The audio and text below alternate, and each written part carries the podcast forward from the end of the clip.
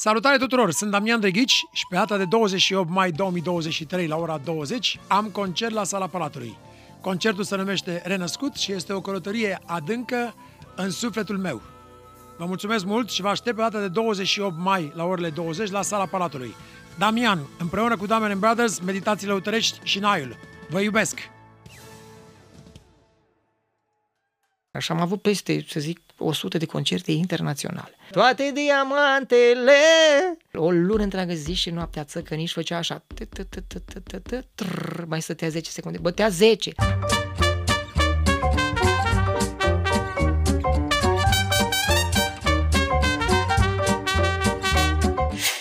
Bună seara, dragii mei! Suntem la podcastul lui Damian Drăghici, din nou.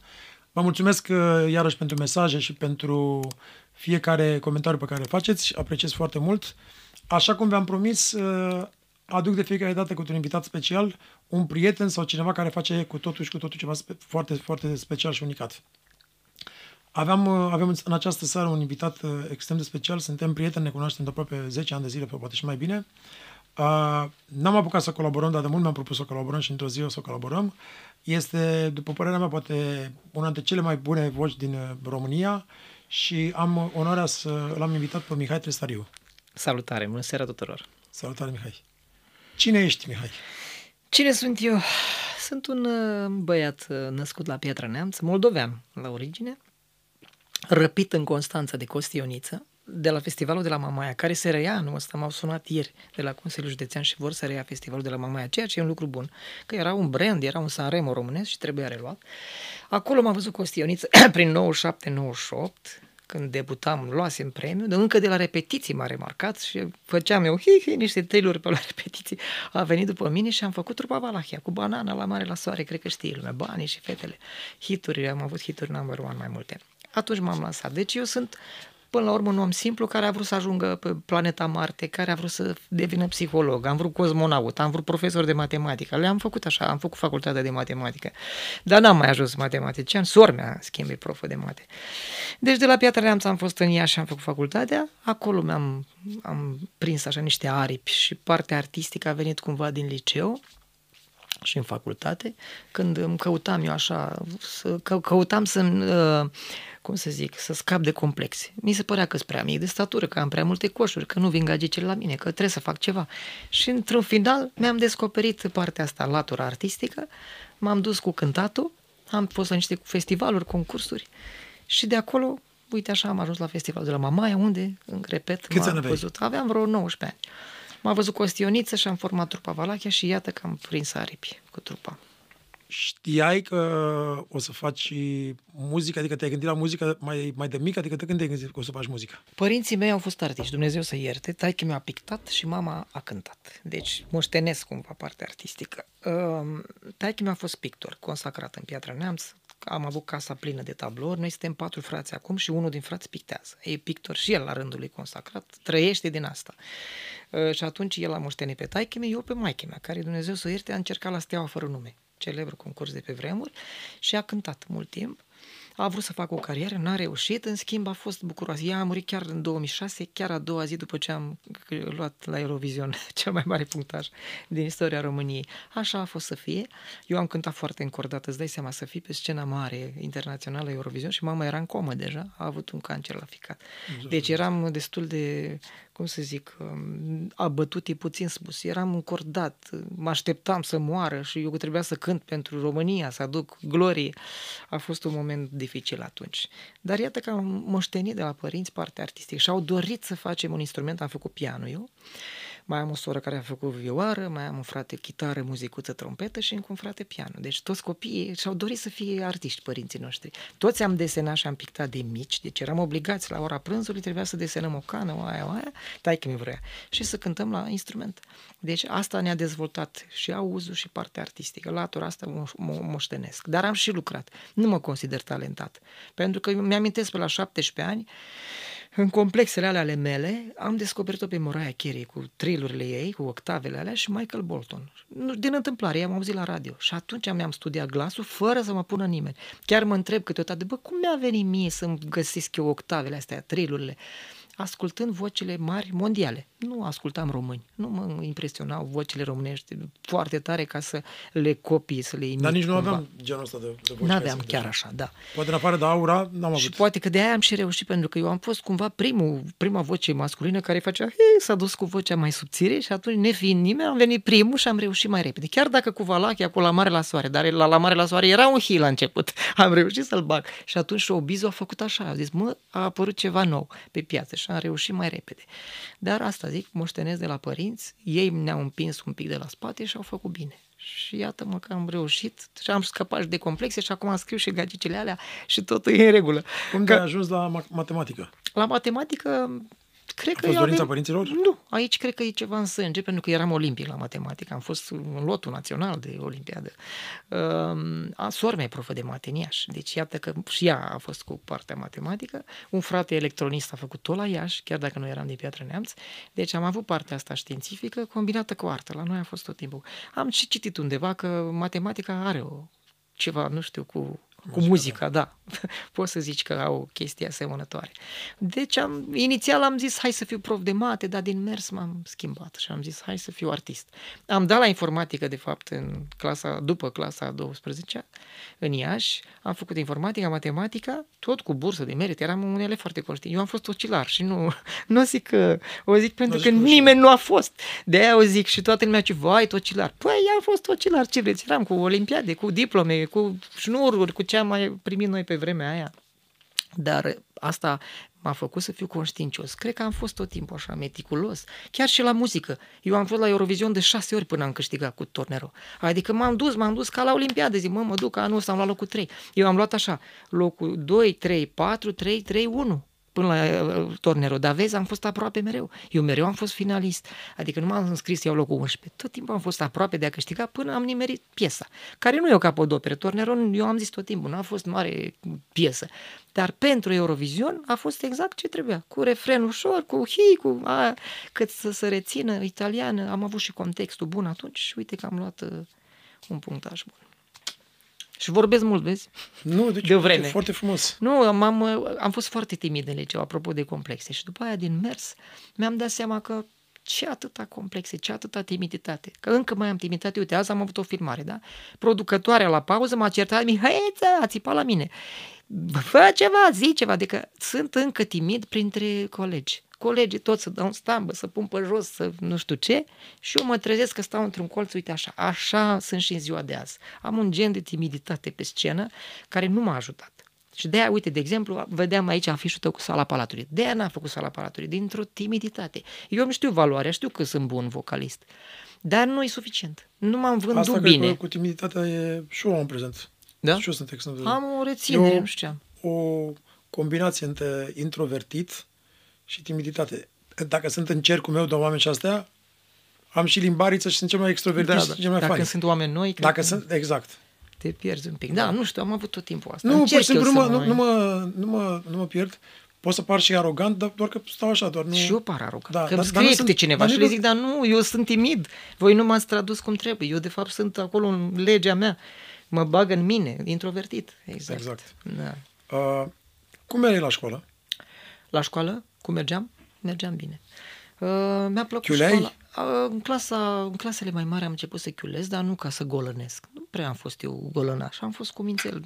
Cred că e gena așa, semănăm cu maica mea, care a fost tocilară și ea. Medicină, nu știu ce a visat ea. Nu, la școală mi-au plăcut toate materiile. De exemplu, în clasa 8 am fost la șase olimpiade. Biologie, geografie, română, engleză, matematică. Uite, așa făceam. Vroiam să excelez în toate. N-am excelat în toate, că n-ai cum. Dar la matematică am excelat. Adică am intrat cu 10 la liceu, am ieșit cu 10 la BAC. Am avut matematica în sânge și uite că tot n-am profesor. Mă mai întreabă câte cineva, îmi faci și mie problema asta repede și le mai dau repede de rezolvare. Am Ești mai uitat pasionat? din Ești ele. pasionat de- Nu sunt, dar le știu că deja e un mecanism. Am făcut atâtea culegeri și la probleme. Dar mă bucur că n-am făcut asta. Sora mea e profă de mate și să chinuie cu un salariu de mizerie. În România nu ești plătit bine ca profesor. Mai faci o meditație, mai ciupești un ban. Mă bucur că m-am orientat spre showbiz pentru că îmi câștig altfel existența. Spuneam la început că am niște business-uri. Din muzică le-am făcut. Mi-am făcut o școală de muzică în Constanța. Am 132 de elevi. Adică, na, Bine, e de 8 ani, dar s-a branduit, lumea mă caută, am 12 profesori. Îmi place. Deja am făcut o academie și pictură și dans și teatru și de toate. Chitară, vioară, muzicuță, trompetă, am băgat de toate acolo. Pian. Adică e o academie de artă și mai am niște apartamente la malul mării. În pandemie, așa de speriat am fost că nu mai aveam concerte. Tocmai împrumutasem pentru școala de muzică 5 miliarde vechi, cât înseamnă 500 de mii de ron, din bancă. Zic, lasă că merge. După 3 luni a venit pandemia, stop. 3-4 luni am rezistat, mi-am dat toți banii din casă pentru ratele, era 5.000 de euro pe lună rata la bancă. Mă, ce naiba să fac? Și a trebuit, noroc că aveam un teren la malul mării, luat de după Eurovision, să-mi fac o casă. Dar era în Mamaia Nord, la malul mării, chiar în buza mării. Și managera mea zice, bă, tu ai terenul la schimb, îl n-ai pe niște apartamente și un dezvoltator îmi propusese de blocuri să-i dau terenul ăla de 1000 de metri că îmi dă șapte apartamente. Și eu nu vroiam. Și acum cu pandemie cu tot, zic, hai mă să fac schimbul. Și am dat terenul, mi-a dat șapte apartamente, într-unul m-am mutat eu tot la malul mării și șase le închiriez. M-am făcut deodată afacerist, că era un teren care nu producea. Dar vezi, el, lui a crescut valoarea în timp. Dacă am luat șapte case eu am dat 80.000 de euro pe terenul ăla și acum am la șapte apartamente la malul mării. Adică ce valoare! Aici a fost prima mea mutare deșteaptă de business, pentru că eu nu știu să fac afaceri. Și a trebuit, din 2020 am făcut asta, a trebuit să mă reinventez, să scot niște bani cât să treacă pandemia. Și am făcut singur turism, nu m-am uitat nicăieri, n-am învățat nimic. Din mers veneau turiști, le dădeam cheia în mână, mă întâlneam la lift. Mi-a plăcut socializarea asta și reacția lor, să văd din lift trei fete care fac, că ele nu știau că e tristariu. Ele credeau că au luat de pe booking, de pe nu știu ce, și mai lua cazarea și când se uitau la mine, făceam, da, eu sunt nu le venea să creadă, dar îmi plăcea reacția. Și uite, așa am făcut primii bănuți din asta. Deja e a treia vară sau a patra, a 20, 21, 22, a patra vară. Am închiriat aproape toată vara, iulie-august aproape dată, deci am devenit un afacerist, școala de muzică merge foarte bine deja. Cât e cât vă spătați cu un elev? E 80 de lei ora. La București e mult mai mult. 150-200 de lei ora. La noi e Vă că și pe lună, nu? Sau? Au și abonamente, da. Unii care vor să dea așa tot. Bine, le tăiem, bun, tot facturi, chitanțe, Normal. plătim. Și câte ore de fac un, un, un elev? Adică face Noi teorie? facem în principiu o, o oră pe săptămână. Fac și teorii dacă vor, dacă fac instrument, cine își dorește. Nu-i musa, e și alege fiecare. Copiii mici fac o oră pe săptămână, patru ore pe lună, dar cei avansați vor. Mai sunt concursuri, România au talent, vocea, X Factor, am avut tot timpul elevi aici. Și atunci eu fac performanță și ducem la un alt nivel și fac ore mai mult. Dar îmi place. Asta vreau să zic că sunt sursele mele de venit. Școala de muzică, apartamente și concertele care au revenit. M-am întors de la Roma, acum din Italia, a fost super. Am avut două spectacole și toate trei, mai am niște rate la bancă puține, scap de ele și uite așa. Ratele pentru școală? Care... Da, pentru clădirea școlii. Am vrut să nu depind, am mers cu chirie vreo 5 ani și nu mi-a convenit. Plăteam Așa ai cumpărat? Uh, am cumpărat o clădire, prefer să dau, am zis la așa, dar îmi rămâne, am 15 săli. Acum Adică îmi rămâne clădirea mare, aia. 500 de metri sau cât Nu, nu, are 180 de metri, dar sunt 15 săli de clasă unde și dans și așa. Și atunci se lucrează intens. Îmi rămâne mie clădirea, e afacerea mea, poți să o vinzi mâine, ai luat bani pe ea, așa pierdeam cu chiria, nu făceam nicio afacere. Și asta zic, m-am transformat din mers, sunt și un pic de business. Nu mă vedeam eu acum 5-10 ani să trăiesc din altceva decât din cântat. Toți artiștii noi ne dorim să trăim din cântat. Și am trăit. Uite că eu supraviețuiesc la 18 ani singur, nu am nevoie de nimeni. Știi ce Academia când ai, când ai scris în 2000? În 2014. Da, dar am mers pe chirie câțiva ani, nu câștigam foarte mult. 500 1000 de euro pe lună. Acum produce 5, 6, 7 mii de euro, îmi rămân partea mea, ceea ce e foarte bine. Da. E un business la ora asta.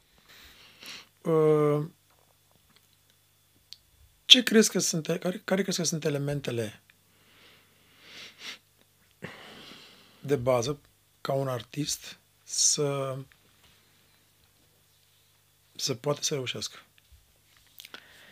Cu experiența ta de acum și văd maturitatea pe care o ai și pe care ai dobândit-o. Da. Adică, știi, înțelegând, mai ales că vin o familie și de artiști, și eu știi și trecutul meu tot într-o familie de, de artiști și știi cum suntem ăștia din neamul meu, care a cântat adică de lăutar sau asta, care suntem obsesiv perfecționiști cu părinții care ne bat toată ziua să studiem până ne vine spume dar ne dăm seama că, de fapt, acum, la vârsta care am ajuns noi doi, nu este nu doar despre așa. studiat și cântat. Tocmai asta e, Sunt mai zic. multe elemente. Adică noi totdeauna am văzut tortul, care are o bucăți, ne-am văzut că e doar o singură bucată să studiezi. Nu, nu, nu, sunt opt. No. Relațiile, omul, cum te comporți, caracterul, ce viziune ai, dacă știi să faci piesă comercială și necomercială, cum și să te pui pe piață. Adică sunt... Asta da, vreau să-mi explici. Promovare. Asta vreau să spun că showbizul s-a schimbat. Dacă eu m-am lansat acum 20 de ani cu trupa Valachia, cu Ostionița, am semnat casă de discuri. De exemplu, când m-am lansat eu, aveam niște piese cu niște octave, cu triluri, ce cu sofisticate erau melodiile pe care vroiam eu să le promovez. Casa de discuri Kid Music spunea nu, o să lansăm Banana. De pe tot albumul ăla și eu eram cel mai revoltat din trupă. Eram cu Costi Ioniță, cu Dorin, mă rog, colegii. Și le spuneam, cum tocmai porcăria asta? Exact așa le-am zis casei de discuri. Tocmai porcăria asta pe care noi am pus ultima pe album, Suzana, mi-ai furat banam, ce e asta? Nu, aia va fi hit. Așa era. Și noi, eu aveam o dezamăgire pe showbiz și pe public, adică cântam piesa și s-auzea la tera, mă duceam cu, aveam decapotabil, mi-am luat și eu după un an, că am suferit. Din sărăcia din copilărie am vrut să am o decapotabil. Am trei la număr și acum tot decapotabil am un Volkswagen și mergeam cu decapotabila prin stațiuni să-mi aud vocea. Și s-auzea, Susana, eu te ascult. Și vrea să-mi ascult glasul. Zic, Doamne, nu pot să cred. Dar nu s-auzeau piesele alea, jazz nu știu cum. Alea mai banale și mai simple. La mare, la soare. Dar mergeam să-mi aud vocea. Și asta înseamnă showbiz-ul s-a schimbat. Dacă vremurile cu Angela Similia, Elena Cârstea, nu știu, Corina Chiriac au fost într-un fel. A venit uh, muzica dance, undeva când m-am lansat eu în anii 2000, trei sudezi, Genius, Valahia, România, NND, nu știu ce. Până și Delia Matache s-a lansat cu NND, cu Nick. Deci alea au prins atunci, da? Și am prins acel tren. De atunci puțin s-a diversificat muzica, au venit și manele, Costioniță, cu elei, cu nu știu ce, ne-am și certat de la asta și el s-a desprins și a mers spre manele și noi am rămas cu Banana, Suzana și alt fel de piese.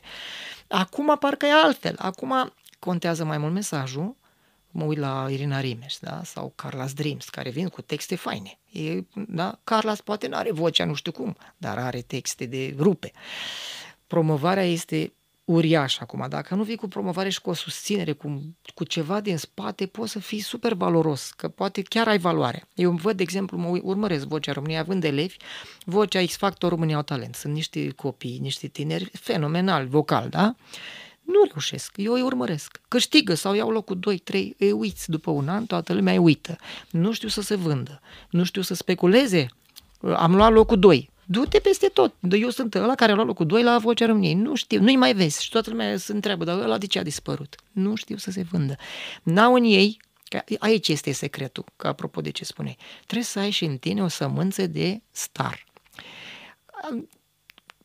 Cunosc o grămadă de tineri talentați care cântă de rup, adică bat trei sferturi de showbiz, vocal, da? Dar nu asta e. Trebuie să ai în tine ceva, domnule, e și un fel de nesimțire pe care trebuie să o ai. E un tupeu pe care trebuie să-l ai, un pic de obrăznicie. Că apropo de timiditatea noastră, ne-am transformat și noi, că te transformi un pic, nu poți să rămâi pe loc așa, că nu reușești. Azi, de exemplu, dacă intram cu timiditatea mea de acum 20 de ani, nu mai reușeam. Dar acum toate tatuaje, alt trend. Mă uit și fetele, rubi, mubi, vin tatuate, tot, nu mai e ce a fost. Conector, Alex Velea, adică e alt trend. Nici ei nu mai sunt deci ei să da, expiră, să zic așa în mai, mai... Da, deci să schimbă totul. Dar să știi că se mai păstrează vocea, că mi îmi plac vocele și încă mai să mai merge pe glas. Adică mă uit la Dar tineri. nu foarte mult. Nu neapărat, uite, ziceam de Carlas. Carlas, Motans, care, tineri, băieții, că vorbeam cu cineva, cu secretara ta. Um, băieții îi imită pe Carlas și Motans, fetele pe Irina Rimes. Toate, cântă așa, aceeași răgușeală, aceeași, stați un pic parcă și textele și melodiile seamănă. Dar de ce trebuie să copiem? De ce nu venim cu autenticitate, cu originalitate, cu personalitate? Aici greșesc tineri. Mă mai întreabă unii cum reușesc azi. Vină cu ceva nefăcut. Asta e toată rețeta. Dacă tu copii pe X și eu am copiat la rândul meu Michael Bolton, Mariah Carey, da, mi-am făcut, dar m-am desprins și mi-am găsit un stil aparte. Normal. Și dacă te desprinzi și îți faci stilul tău, reușești. Dacă vii copia cuiva, nu reușești. Mai Poți studiezi? să faci la piese. Știi cum studiezi? De când am școala de muzică, am, eu am predat și eu 5 ani. Mi-a plăcut să predau, numai că erau prea mulți copii mici de 5 ani. Mă plictiseam cu ăștia mici, că nu ai ce să le arăți. Eu mi-a interesat, eu vroiam să le arăt tehnica mea și erau puțin mari și atunci am abandonat din mers barca, dar am profesori care predau. Cât timp am predat, am învățat odată cu ei și mi-am dat seama că învățându-i pe alții, da, că aveam și elevi de 20-30 de ani, am învățat odată, studiam ca să le predau ca lumea, mă uitam puțin pe net, mai găseam un prof de canto din America care zice nu știu cum. Știam și de ale mele, mai învățam. Eu n-am avut un profesor, de exemplu, de canto. Că lumea e mirată. Noi am avut? N-am avut. Eu mi-am studiat singur glasul, am luat de trei ori cea mai bună voce masculină pe studiul meu propriu. Eu mi-am studiat glasul, dar și cântam mult. Ajunsesem în clasa 11-12, mă trezeam la 9 în vacanțe, eu nu ieșeam afară, că eram tocilar. La 9 dimineața puneam casetofonul, nu eram CD-uri pe atunci, nu era internet. Puneam Michael Bolton sau George Michael, ce îmi venea pe acolo? Tom Jones, care avea voce mai așa. Ascultam Boys to Men sau... Cântam, răgușeam și iar cântam și răgușit și mi se părea că am timbru. De-abia mai aveam glas, vreau să spun. Și cântam până noapte. Venea maic mea la ușă, mai băiete, tu nu mănânci, lasă-mă place, nu știu ce. Mi-am studiat glasul obsesiv pentru că era mai micuț de statură, complexa coșuri. Am zis, băi, eu o să și reușesc. acum nu mai studiez. Nu mai e nevoie să studiez atât. Că eu, eu zic, bă, am concert, înainte de concert fac o repetiție și la revedere. Dar ți-ar plăcea să mai studiezi dacă, dacă ai avea contextul? Sau... Poate dacă făceam un instrument merita, dar pe partea de voce nu văd încă sensul să mai studiez, deși să știi că Celine Dion ia lecții de canto, Madonna ia și atunci nu contest că aș mai avea ce învăța și că s-ar mai regla lucruri. Știi ce mai De ce studiez? nu mai văd piese noi de la tine? Uite, acum scot. Acum o săptămână am lansat două piese de petrecere. Vreau anul ăsta să schimb macazul și îmi fac 10 melodii de petrecere. Hore, sărbe, nu știu, chiar spre lăutărie, chiar și cu un taraf. Vreau să diversific, diversific puțin repertoriu. Mi se pare necesar. Am- Asta cu taraful mai nou și cu muzica de petrecere e nenorocire. Toată lumea e Dar nebunită nu după mă asta. deranjează. Știi de ce Nu, fac zic că asta? idee, la, Este. prinde asta mult. Prinde. Este pentru că, în primul rând, vocea îmi permite, acum sunt puțin lipsit de modestie, pot să cânt Nu tot ești. ce vreau. Am făcut și tornero cu taraf, vreau să zic Ia mai că... dă-ne și nouă puțin lie, lie, ciocârlie. Li, să vă cânt imediat Li. Ia, Eu zi- am zi făcut puțin altfel. așa, ia zi Eu am schimbat-o, Hai, ia zi am făcut puțin. așa. Lie, li,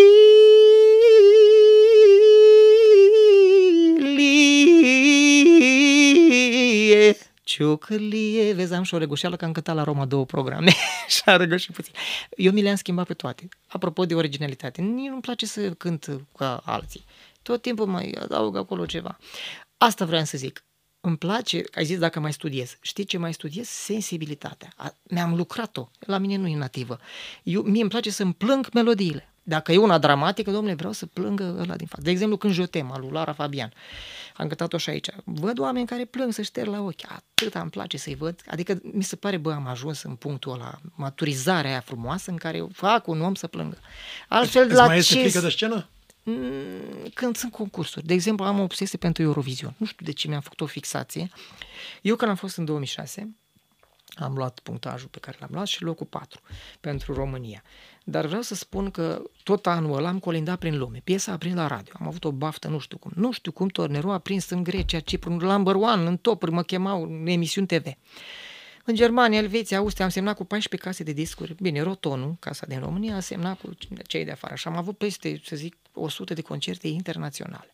Mă simțeam ca o vedetă internațională, cântam pentru străini și acum am avut revelion în Bulgaria, pentru bulgari. A trebuit să cânt în coreane, vorbeam cu colegii tăi.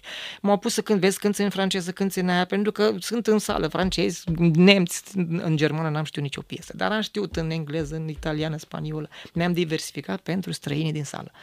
Uh, Dar apropo de Eurovision, când mergeam în emisiuni, prin Grecia, ei așa mă prezentau în engleză. Noi am crezut că tu vei câștiga anul ăsta. Deci așa mi-au băgat în cap, zic, mamă, era cât... și eu și în sondaje am fost pe locul 1, 2, 3, 1, 2, 3, la case de pariuri, cu tornero, cu porcăria asta, că eu așa zic, o porcărie, dar nu e neapărat o porcărie.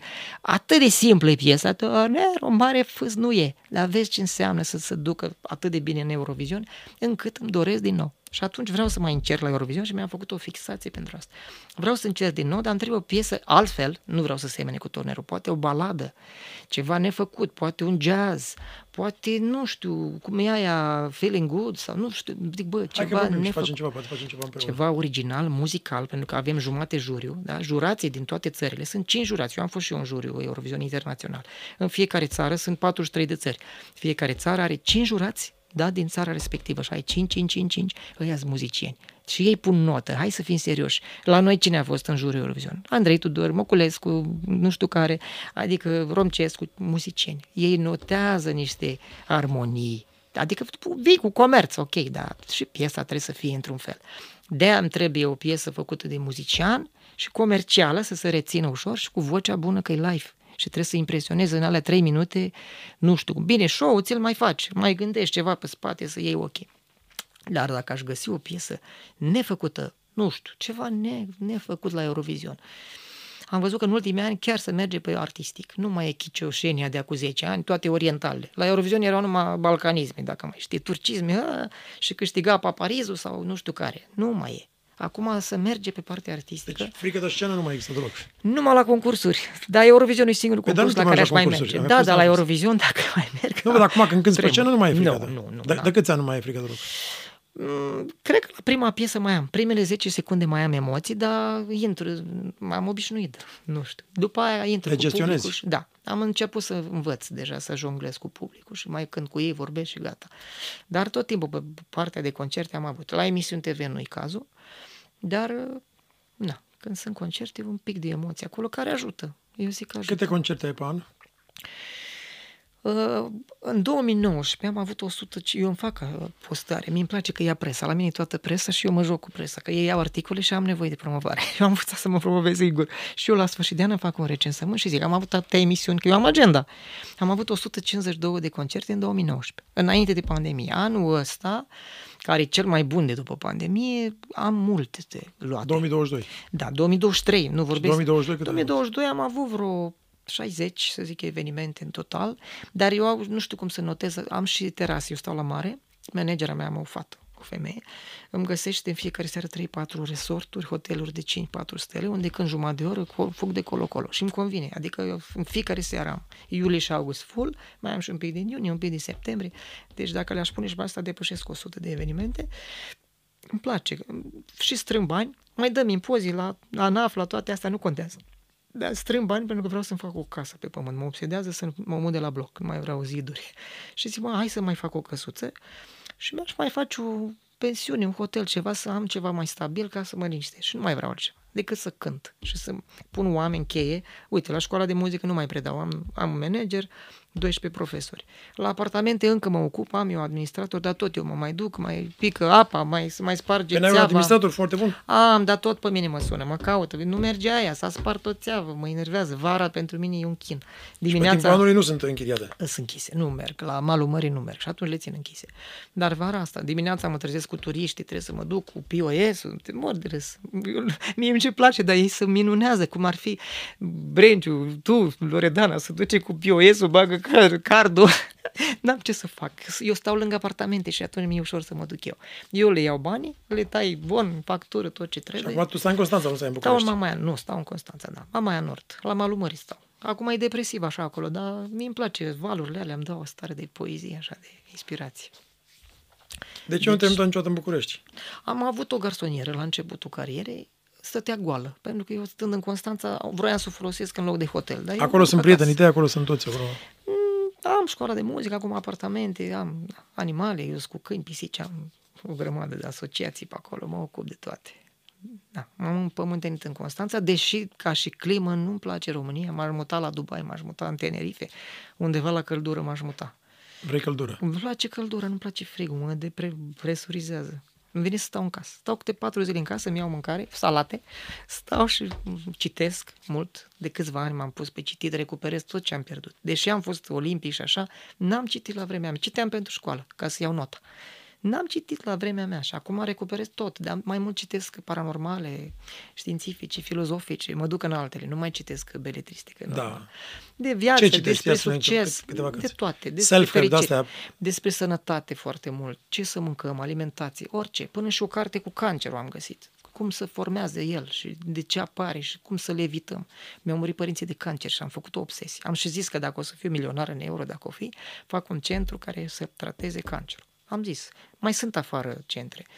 Aș vrea să contribui la chestia asta. Na. Deci citesc tot ce mă ajută pe mine deja. Nu mai citesc uh, romane, alea sunt povești. Și la filme, dacă mă uit, văd documentare care îmi place, cosmosul în continuare, roboți, universul, universuri paralele, tot ce înseamnă dimensiuni.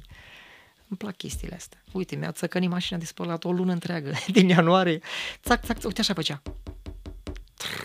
Mă, dar bătea și mi-am notat. Am stat o zi, două, am postat. A început să-mi scrie lumea, băi, vezi că sunt fantome. Scoasă vezi că din nu priză. știu." Am scos-o din priză, am și folosit-o. Nu-i nici apa, nu-i nici curentul. Ce-o fi? Am băgat capul în ea, am stat cu capul acolo. Nu-i niciun animal. O lună întreagă zi și noaptea țăcă nici făcea așa. Tă, tă, tă, tă, tă, tă, tă, trrr, Mai stătea 10 secunde. Bătea 10. După aia s-a schimbat, după o săptămână bătea 6 cu 7. Mi-am notat pe foi. Am jucat la loto. Scriau oamenii, sunt numere de la loto. Le-am băgat la loto. N-am câștigat. Zic, ce-o fi? mă? După aia am zis așa că eu care am făcut fizici, matematici, eu am zis că o să mă criogenez. Mie nu-mi place ideea de moarte, mă enervează, mă sperie. Și am, am văzut afară, sunt oameni criogenați, aveau cancer la 40 de ani, s-au băgat în gheață, există niște centre. Și au zis că vor să fie treziți peste 50-100 de ani, că poate să va trata cancerul ăla. Deocamdată nu sunt tehnologii să-i trezească în viață, deci nu se poate. Dar ei speră că se va face ceva.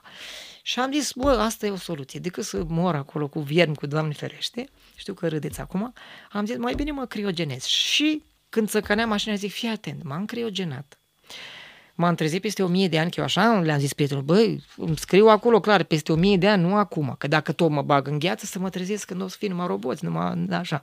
M-am trezit să Îți poate... dai seama șocul? Da, să poate călători în șocul? timp. Păi îți dai seama că totul îi schimbă. Dacă în 20 de ani a apărut internetul, tu îți dai seama, eu am făcut informatică, eu făceam, nu era Google, era Alta Vista, nici nu știi lumea ce înseamnă. Nu era, era un program de căutare, căutai muscă, îți găsea puțin acum. După era altul cu E. Am uitat cum se numea.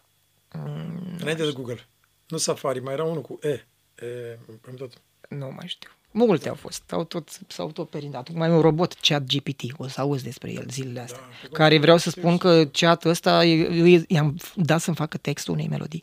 I-am zis așa, vreau o melodie cu Mihaela. Te rog să semene, fii atent cum i-am dat. Te rog să semene textul cu uh, poeziile lui Mihai Eminescu. Mi-a făcut în stilul lui Eminescu text pentru o melodie. Deci e ceva, să- tehnol, a, inteligența artificială o să ia o amploare grozavă. Și asta ziceam de mașina de spălat, mi-a țăcănit ea acolo și într-o zi zic, mă, m-am criogenat. Am ajuns peste o mie de ani și se poate călători în timp, în trecut. Și m-am, mi-am trimis mie semne. Și am dat și la presă, zic, eu îmi trimis semne din viitor, țac, țac, țac, țac, ce înseamnă, ce am vrut să-mi spun. Mi-a murit o pisică, că am, am avut o pisică. Mi-a murit o pisică în, la sfârșit de ianuarie și zic, te pomenești că a fost un avertisment. N-ai știi, zic, ori mi-am dat eu Și presa semne. la turaz, dacă de- ai dat Presa adoră subiectele astea. Eu mă joc foarte mult cu presa. Pentru că eu dacă spun o tâmpenie, ăștia imediat scriu. Că, da, noi suntem în showbiz și am învățat lecția asta. La început eram cu ei așa puțin, nu știu, contra. Dar am început să jonglez și să mă, nu că să mă joc cu ei, să colaborez cu ei. Până la urmă, eu, ei vor articol să-și facă norma ca să ia salariu.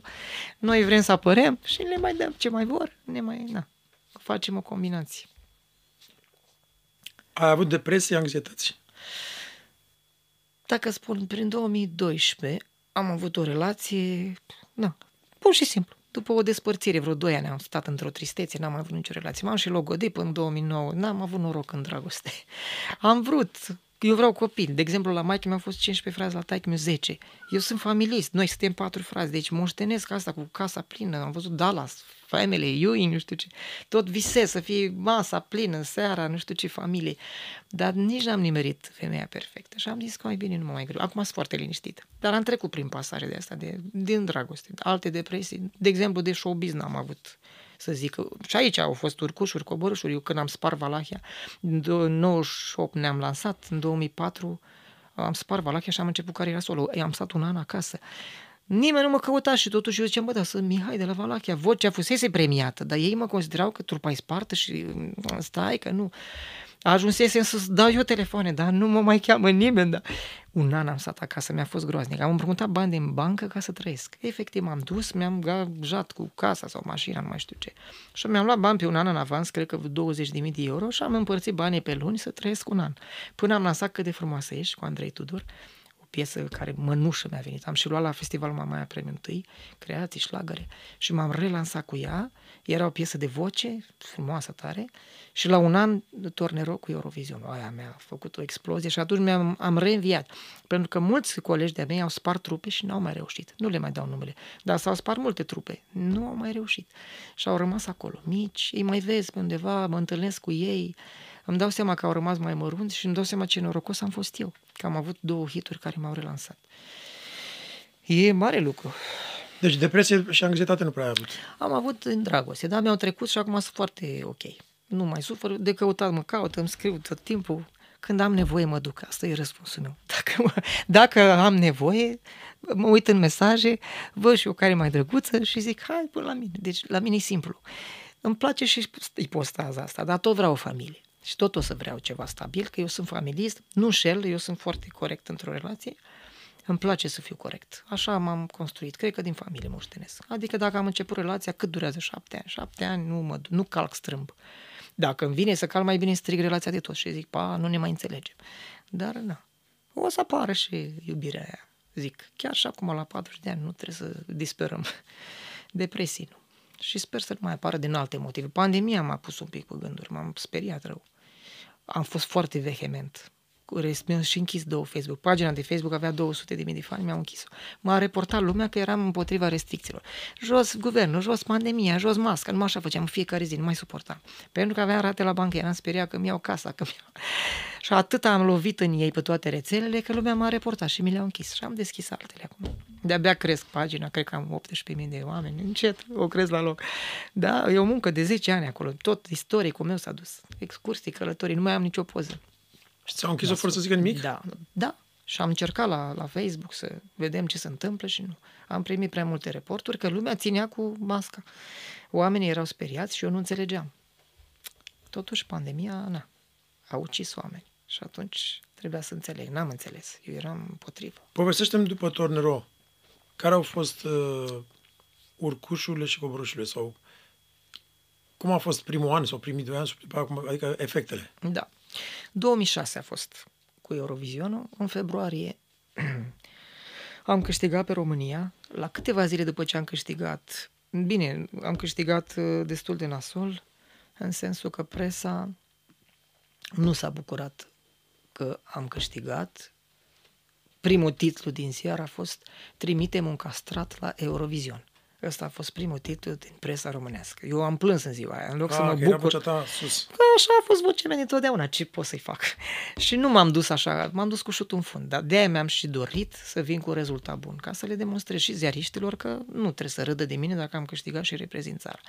Primul an a fost crunt, pentru că a fost crunt în sensul că am câștigat pe România, maica mea și-a depistat această ciroză, acest cancer la ficat, a început să fie internat în spital, 66.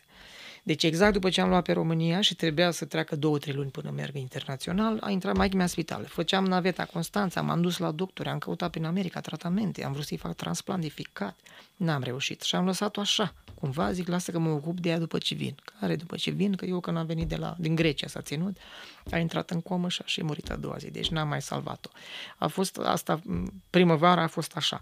Dar după aia financiar a fost bine, aveam credit la bancă, mi l-am dat imediat. Mi-am luat un Porsche, mi-am luat firmă de taxi, mi-am făcut firmă de taxi în Constanța, Mihai Taxi. Îmi pusesem poza pe mașini, mi amintesc. Așa mi-a sugerat taximetriște, pune poza acolo cu tine ca să facem repede reclamă. Și întrebau clienții, da, a murit am de stariu. Doamne să vă ierte Dumnezeu. Deci a fost penibil. După vreo săptămână am scos poza. Zic, mă, poză cu mine. Nu înțelegea lumea. De ce poză cu stariu? Că numai morți au poza pe mașini. Deci am scos. Am mers vreo patru ani și cu taxiurile, dar după aia s-a stins afacerea și am, am închis. După turnerul? După turnerul. Am avut destui bani încât să pornesc uh, chestia din, asta. Din încasările concertelor? Din uh, concerte și din drepturi de autor. Tornerou eu am 10% și doar din 10% tot am Cine făcut niște Un băiat, Eduard Cărcotă, din Focșani, acum stă în București, pur și simplu. A fost o întâmplare, el a vrut să-mi scrie o piesă și eu i-am zis, hai să o deci facem dacă tu ai făcut Eurovision. 10% câteva, aproape, el avea aproape 55, milionul, casa de discuri, textierul, uite așa s-au Dacă tu ai făcut milionul, el a făcut mai mult. S-au făcut bani. Torneros s-a difuzat în peste 33 de țări. De exemplu, primii bani pe care i-am luat eu mi-au intrat pe card, cu minte de la Uniunea Compozitorilor, mi-au intrat să 24.000 de euro. Doar din Grecia. Grecia a fost hitul anului, albumul anului, vocea, cea mai bună voce.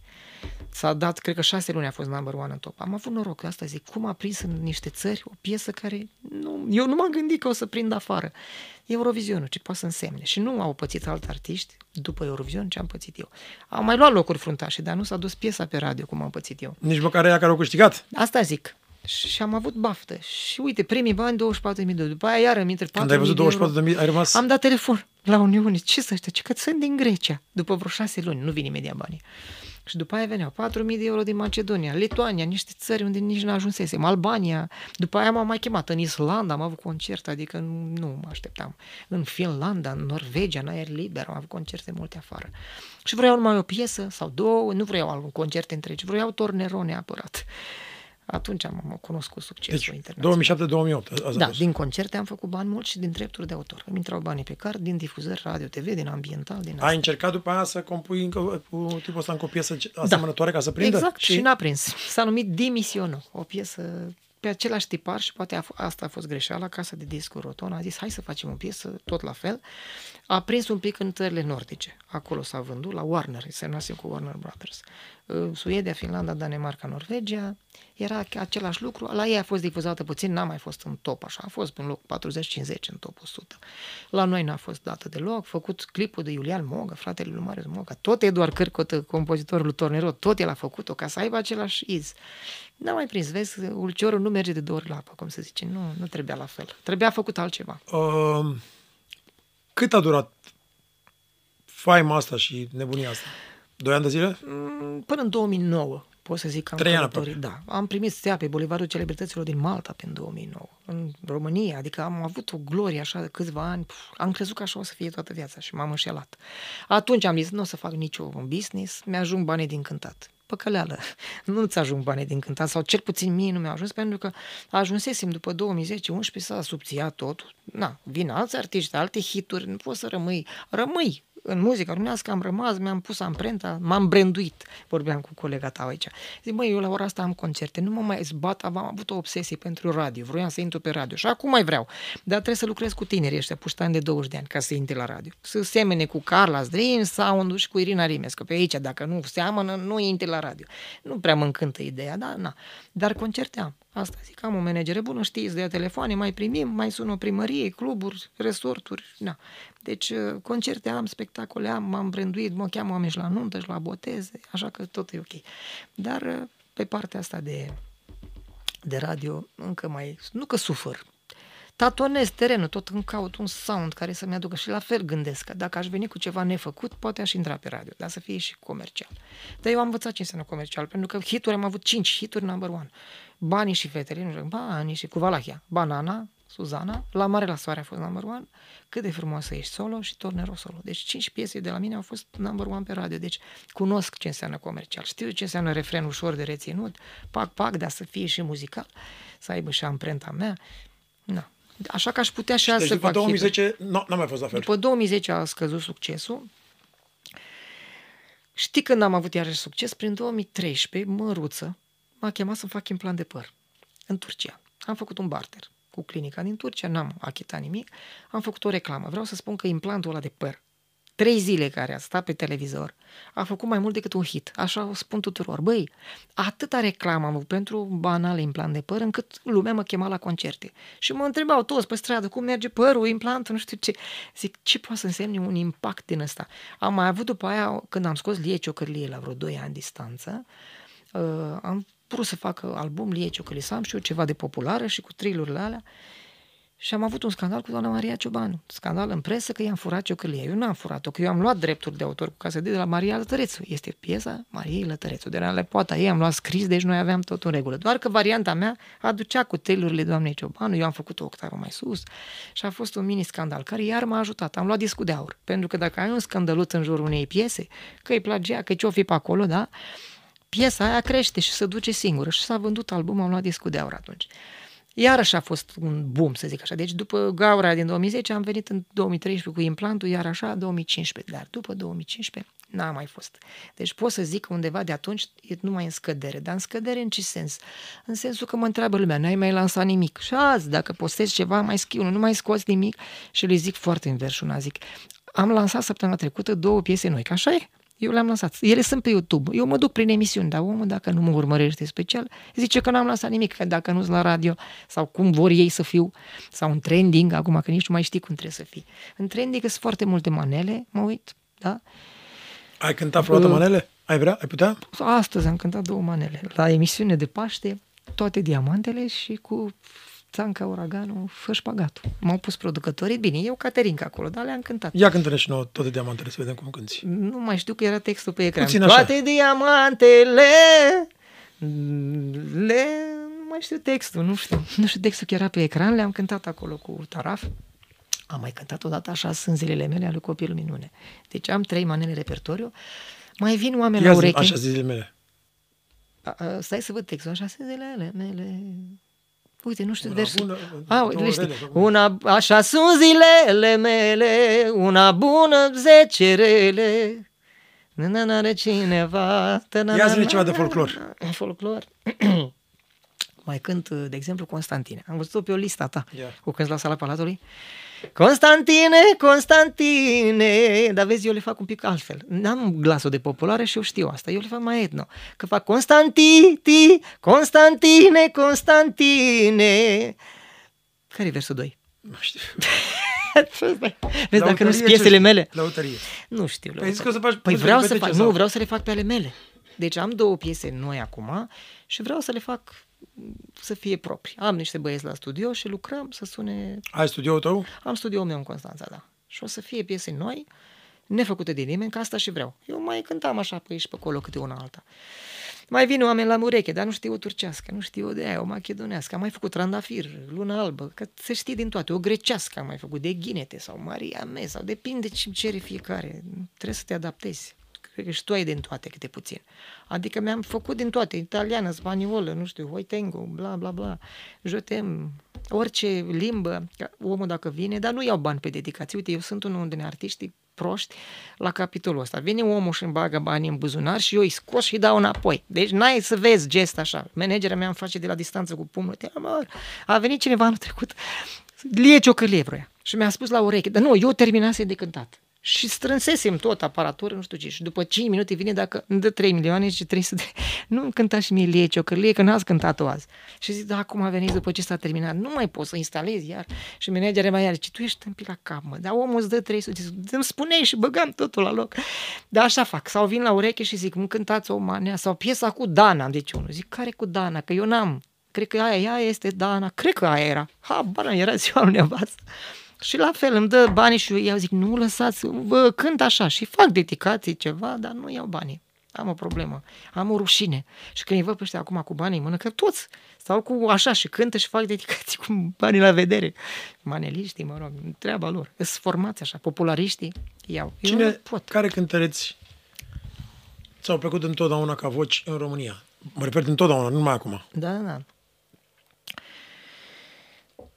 O să fii surprins, dar îmi plac foarte mult uh, tineri din ăștia nelansați și tinere, care nu sunt neapărat lansați. Au fost la Vocea X Factor și au niște voci incredibile. Dar dacă sunt deja lansați, uite, Teo Roz îmi place foarte mult. Irina Rimes îmi place. Feli la fete. Bine, nu mai zic de Paula Selling, Monica Angel, Luminița Angel, Nicu, am cântat cu ele. Cu Nicu, cu Paula am cântat, cu Luminița am cântat, la Orențiu Cazan mi-a plăcut dintotdeauna. Nu știu de ce nu e chemat și băgat în seamă cum ar merita. Este atât de muzician și atâtea instrumente și atât de artist. Am cântat cu el pe la Sinaia la un resort. Doamne, deci am rămas șocat, stăteam și mă uitam. El nici nu știe că l apreciez atât de mult. I-am cântat Say Something. La debutul meu cântam Say la concursuri. Muzician emerit și nu-i, nu-i chemat, nu-i valorificat cum trebuie. Um, da, eu am făcut o obsesie pentru vocile românești. Bine, îmi plac și alea tipar vechi, Aurelia Andreescu, de exemplu, ei cânt Tu ești primăvara mea. Dar eu cânt cu floricele, Tu nu știu ce. ești El o cânt așa și eu, primăvara fac, mea. da, eu fac, a, adică i-am băgat niște inflexiuni ca să fie totuși stilul meu. Uh, românești sau străine? Ai zis din Români, România. români. Mai sunt, uite, Aurelia Ionu, Andreescu. Ionuț Ungureanu, știi? Da? Îmi place cum cântă. Sau, um, stai să-ți mai dau... Aura. exemple. Aura Urziceanu. Vocele bune întotdeauna ies, totale sunt. Nu poți să zici că... Bine, mai apare Andra, nu spunem. Și Delia îmi place cum cântă. Chiar dacă piesele lor poate nu-mi plac întotdeauna, ele se dau spre Aici vorbim comercial. doar de voce, nu vorbim de piesă. Da, trebuie să meargă pe comerț. Ele au înțeles ce înseamnă showbiz-ul, ceea ce Dar n-am voci, înțeles voci eu. bune, Nu poți să zici că sunt mai mult de 10. Dacă le iei așa și le poate pui... și poate chiar mai puțin, da? Poate chiar mai puține, da. Deși întotdeauna topurile din ziare când le citeam, mai strecoară câte un nume care n-are ce căuta. Nu le dau numele, că Bodo, iarăși o voce incredibilă. Bodo, o voce bună, da, da. Și Dan Bitman și sunt artiști care cântă ca lumea. Și sunt, repet, unii care nu sunt foarte vedete și totuși au voci foarte bune. Nu sunt lansați atât de puternic. Nicol Sherry, asta mică, cântă foarte bine. Uh, Oana Radu, Teo Roz, am zis. Sunt voci care cântă De foarte muzica bine. de, populară, cine ți-a plăcut întotdeauna? Din muzica populară, cred că Irina Login și Maria Ciobanu rămân tot uh, acolo, pentru că au o tehnică bogată, cântă pe sus, cum îmi place mie să zic. Domne, care ajunge cu notele pe sus și dă drum acolo la glas, uh, sună ca lumea. Dar sunt, la- repet, iarăși voci tinere care vin din urmă și cântă foarte bine. Mai puțin vedete, dar sunt foarte bune și pe populară. De numai muzice lăutărești? Uh, să știi că i-am apreciat întotdeauna și când s-a vorbit rău de manele, eu am... Nu, mă refer la lăutărească, nu la manele, prima dată. A, lăutărească. Nu știu cât mă În pricep afară de eu. Romica, de asta, Gabi Luncă și asta și... Pe acolo vroiam să bat, Nelu că nici Ploieșteanu, nu, ăștia. nu prea mă pricep și nu prea știu pe toți, decât exact ce ai spus tu. Atâta cunosc. Și de lumea manelelor? De lumea manelor să știi că în general cântă bine. Și Salam, și Guță, și toți ăștia cântă foarte bine. Poate mai sunt ei criticați pe texte, pe nu știu ce mai așa. Dar partea vocală excelează. Și chiar mă întâlnesc cu ei prin emisiuni și Copilul Minune am cântat cu Adrian Minune cât de frumoasă ești. Piesa mea am cântat-o într-o emisiune mai de mult la Mihai Morar. Un fragment, eu cu el. Dar să știi că pe el l-am ascultat, am fost la o nuntă la 5 stele pe București, acum vreo șapte ani. Și așteptam să îmi vină rândul, am cântat și pe la 1 noapte a venit Adrian Minune. Eu mă așteptam să, la 5 stele, zic, mă, o să fie lumea reticentă, manele, când încolo și-au scos toate femeile pantofi și s-au urcat pe mese și da, sau. Dar el știi cu ce a început să cânte? Cu Caruso. Adică omul a venit și a cântat un te volea mea, mamă, deci sala știi cum era? Adică aplaudai în ropote. Asta zic, au voci foarte bune, n-ai ce să le zici. N-ai voie să le zici ceva la cei talentați, celor talentați. Trebuie să-i lași așa cum sunt, cu repertoriilor, cu defectele lor, toți avem, mai facem și porcării, mai facem și o declarație nasoală în presă sau ne mai prinde presa cu o tâmpenit. Trebuie să lași artistul să fie, are și viață, și viața lui. Madonna, care a fost răstignită și interzisă la Vatican, nu știu ce a mai fost, n-are voie în Rusia, n-are voie, că ea a fost cum a fost. Tot artistă rămâne. Ea n-are mare voce. Dar Ce adicții ai? Ce dependențe? Băutură? N-am din astea. Am o iubire excesivă pentru animale. Asta e o problemă. De De exemplu, fumat? Ai fumat vreodată țigări? am fumat în liceu o lună. Atât. Iarbă, de asta nu. Nu, nu m-a tentat. Mi-au Cafea? mai zis unii, hai mă, Cafea? cafea nu. Decât Zahăr? sărar. Dulciuri? Dulciuri. Dulciuri și acum sunt la cură de trei luni și nu rezist că vorbeam cu prietena voastră, tiramisu. Am o problemă cu tiramisu. Dacă îmi pui tiramisu în față, nu știu ce am. am o problemă. Deci nu mănânc, eu mănânc tot salate, dar dacă pui tiramisu pe ăla iau. Și am stricat toată cura. Nu, acum, de exemplu, n-am mâncat Deci cea mai mare nimic azi. dependență asta cu zahărul. Zahărul, dar ar fi animalele în ce sens? Nu îmi place să văd că mor animale. Și, de exemplu, dacă am un țânțar în casă, că fac o paralelă, nu, tu vrei să vezi dependențele de dar eu spun că am o dependență cruntă de animale. Iau țânțarul cu borcanul, îl arunc pe geam, musca, o alung afară, nu vreau să moară. Păianjenii, nu eu mor. Îi arunc în iarbă, îi arunc câini, salvez, pisici, asociație mi-am făcut. Deci mi-am făcut o boală cu animalele, cu vietățile, să nu moară. Am o paranoia să nu moară nimic. Găsesc că când cineva vrea să omoare un gândac, fug și zic, nu! Și salvez gândacul, iau eu și îl arunc, zic, lasă. Ce mă, că gândac? Le zic, lasă-l mă să trăiască, are și el patru zile cât trăiește, lasă-l acolo. Ceea ce e o sensibilitate care poate fi bună, dar la mine e o doagă lipsă, zice lumea că am țăcărit. Alte obsesiune de asta cu haine, cu ceva, cu... N-am făcut și aici am greșit pe, pe partea de showbiz, că am fost foarte criticat la îmbrăcat. N-am talent la îmbrăcat și mi ciudă că taică mi-a fost pictor, frate mi pictor și De n-am ce nu ți un talent stilist? Am avut. Uite, la Eurovision m-am îmbrăcat uh, regretat, cum îl cheamă, care a murit în accident, am uitat. Designerul nostru, mă rog, a murit în accident de mașină. Uh, am un lapsus, mă rog. Îmbrăcat de stilist celebru, da? Și tot mă criticau. Că ce cu aia, că aia, așa. Și atunci, și nu numai, m-am mai îmbrăcat stilist și tot la prost îmbrăcat m-au bucat. Și atunci m-am dezis de ei și mi-am dat seama că trebuie să mă port cum vreau eu. Cum simt eu, hainele să fie noi, curate, spălate, un pic asortate, nu prea sunt în trend. Nu știu că acum se poartă catifea că la băieți. Nu mă duc să-mi cumpăr pantaloni de catifea, crede-mă că nu asta e. Mă duc cu ce am, le combin așa să fie. Azi am avut filmări, am pus un sacou, mi-am pus Cum un arată o zi din viața lui Mihai Tersariu la Constanța? Uh, în weekend de obicei plec, Dacă am te concerte. De trezit mă, tre- mă culc târziu că citesc. Mi-am format obiceiul să citesc până la 1 noapte sau mă uit la documentare pe Netflix. Mai nou, de pandemie am descoperit Netflix. Dar dacă mă culc la 1-2 noapte, mă scol pe la 10 dimineața. 9, jumate, 10, 11, dau mâncare la pisici, uh, văd, întâi postez ceva. Mi-am format obiceiul să postez ceva pe toate rețelele. Și care rețele sunt multe, că mi-am făcut și nu numai TikTok și Instagram și așa. Mai este LinkedIn, mai este Twitter, Snapchat, bana mea. Trebuie să pun în toate, mi o oră o postare. Dar o gândesc, o fac cu cap ca să aducă rating acolo.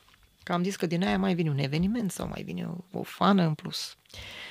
Și atunci fac o postare și apoi încerc să-mi fac, am, eu am liste, că nu mai țin minte, nu știu dacă aveți, dar eu îmi scriu pe foi. tot ce am de făcut îmi notez cum văd că e pe pereți tu, eu fac pe hârtii, tai, bifez, am multe tascuri, deci acum am vreo 10 foi, unde trebuie să mai fac piese noi, am de mers la studio, am de făcut aia, la școala de muzică s-a făcut, nu știu ce trebuie să dau acolo, la apartamente trebuie să mai biblez că vin turiști de Paște deja. Și îmi scriu ce trebuie să mai cumpăr, ce să mai fac tot îmi scriu că nu mai țin minte. Și atunci îmi fac lista și ies din casă cu listuța în mână. Mă duc să cumpăr un mixer la școală ca picat, mă duc să schimb așa, să iau mâncare la căței, să nu știu ce.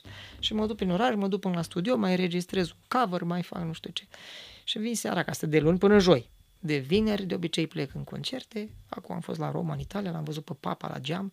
Duminica la 12 este Papa la Vatican și întâmplător eram acolo. M-am dus la Vatican cu managera mea fost și eram pe la ora 11 și toată lumea adunată și am aflat din șușotel că iese Papa la 12, face de mână. Bă, și l-am prins la, la fereastră, l-am dat live pe TikTok ca să fac ceva. Și am prins chestia asta, am vizitat Roma, care e o istorie senzațională. E un muzeu, cineva mi-a scris în, într-un coment, e un muzeu în aer liber. Exact așa e Roma. N-am văzut până cu Roma, n-am cântat, am cântat la Torino sau ceva, dar nu. Așa că programul meu este al unui om obișnuit, nu fac nimic în plus, îmi prepar la prânz, mă duc la sală, stai că din ianuarie mă fac și sală, nu de mușchi, am făcut și mușchi. Cu antrenor am luat și proteine, am luat odată steroizi, ăia interziși. Mi-a făcut injecții de aia, știi cum e? Și a început să mă înțeleg pe inima pe autostradă. Dar știi cum e electrocutări de lec și m-am oprit, am tras pe dreapta și n-am mai luat. O singură injecție am făcut. Ca să mi se umfle, am avut 8 kg de mușchi. După ce așa să ridică mușchii imediat. M-am dezis de tot. Natural, acum sunt, am fost vegetarian. Puh, mă bâlbe, vreo 2 ani. Prin 2009 am fost 2 ani și acum vreo 2 ani încă un an. Iar n-am reușit, nu știu, mi-e destul de greu. Adică nu că mai pot ocupă carne, da? Ca să o țin numai cu fasole, cu tot felul de ierburi, cu tot felul de verdeață, cu orez. Mi-a fost greu. Ciuperci, trebuie să mi le prepar singur, mă enervează. Ești credincios? Sunt credincios, dar nu sunt la modul ăla. Am un frate foarte religios, adică stă cu Biblia în mână prin casă și își notează și subliniază. El e sem, ultra credincios. Când plec, de exemplu, mă duc la Piatra Neamț de două ori pe an, când am concert, el e pictorul. Îmi bagă bilețele în buzunar. Eu nu, le găsesc la Constanța și scrie, tu nu prea curvi, vezi ce faci acolo, ai grijă, nu știu ce, îmi dă tratamentul psihic. E foarte bun așa. Dar eu nu sunt așa. Mă duc la înviere de Paște, dacă mai intru într-o mănăstire o dată de ori pe an, dacă sunt în zonă sau o biserică, la modul ăsta firesc. N-am sărit calul, nu sunt atât de credincios. Dar asta nu înseamnă că nu cred. Nu sunt ateu. Ca un om obișnuit. Te rogi de Dumnezeu. Da, mă rog. Și chiar îmi fac o cruce în fiecare zi. Înainte de a ieși din casă îmi fac o cruce. Dar nu înseamnă că nu cred și în extraterestri sau în, uh, cum să zic, univers, alte planete. Sau reîncarnare. Alte... Sau... Da, am tot felul de chestii. Cred în toate. Totul e posibil. Și oamenii de știință zic, nu, dacă nu s-a descoperit că nu e, înseamnă că poate fi. Da? Ca și Dumnezeu, că unii sunt și unii sunt da. Păi s-a zis, îi scrie undeva că nu e, atunci nu poți să zici tu că nu există. Am un frate ateu, de exemplu. Dintre toți, unul e că convins. Nu mă contrazic cu el. Dar asta nu înseamnă că e sau nu e. Dacă nicio, nicio lege n-a descoperit până acum sau n-a demonstrat că nu există Dumnezeu. Putem noi să venim și dacă e un creator. De obicei, în uh, finalul podcastului, pe toți invitații îi provoc să răspundă la o întrebare, să-mi spună care este, în baza tuturor experiențelor acumulate de tine, care ar fi citatul tău sau recomandarea ta pentru oameni, după toată viața pe care ai avut-o până acum rămâne undeva asta pe internet și peste o mie de ani se zice că se uită cineva la noi și vede asta și să spună, uite bă, Trestariu, uite ce spunea. Uite, o să spun ceva nespus. Și apropo de ce am vorbit chiar spre final, uh, nu există imposibil. Am fost uh, învățați încă din școală că aia nu se poate, că aia nu ai voie, că aia e imposibil să se întâmple. Uh, urmăresc foarte mult documentare pe internet până și invizibilitatea s-a făcut. În China sau undeva s-a făcut o, o, o pelerină care te face 70% invizibil. Și am văzut-o pe YouTube și nu venea să cred. Acum la Dubai au făcut primele mașini zburătoare. Pleacă, omul se pune acolo și începe să se ridice la semafor. Dacă vrei să nu stai în trafic, te ridici puțin, faci așa și cobori totul va fi posibil. Și tot așa niște cercetători zic că până și călătoria în timp va fi posibil. Nu acum. Peste mii de ani cineva va găsi soluția să facem așa. De am senzația că nimic nu mai e imposibil. Chiar și moartea. Azi citeam despre unul care zice că moartea va fi învinsă prin 2045. Vor găsi niște chestii care o să ne readucă, e o meduză care nu moare niciodată. Se tot reface îmbătrânește, se face înapoi bebeluș, iar îmbătrânește, iar se face, dar nu moare. Și sunt oameni de știință care zic că moartea va fi învinsă. Va fi, ea e o boală, zic unii, și va fi învinsă într-o zi. Cum ai vindecat bolile care acum 100 de ani, pneumonia sau ceva, tuberculoza. N-ai vei cum să o tratezi, acum o tratăm. Așa și moartea va fi o boală tratabilă. Deci de aia zic, nimic nu e imposibil. Totul e, va fi posibil. Asta e părerea mea și cu asta vreau să închei. Vreți să reușiți o carieră? E posibil chiar dacă aveți un handicap sau nu aveți voce sau ceva, dați-i telefonul Damian Drăghici și știu să vă cor, tot se poate reuși. În orice îți propui, orice îți propui, poate să se întâmple. Asta e părerea mea personală. Mihai, îți mulțumesc mult, felicitări pentru tot ce și faci. mulțumesc. Mult succes mai departe. Ai tot respectul din partea mea, te iubesc în suflet. Mulțumesc. Doamne ajută. Doamne ajută.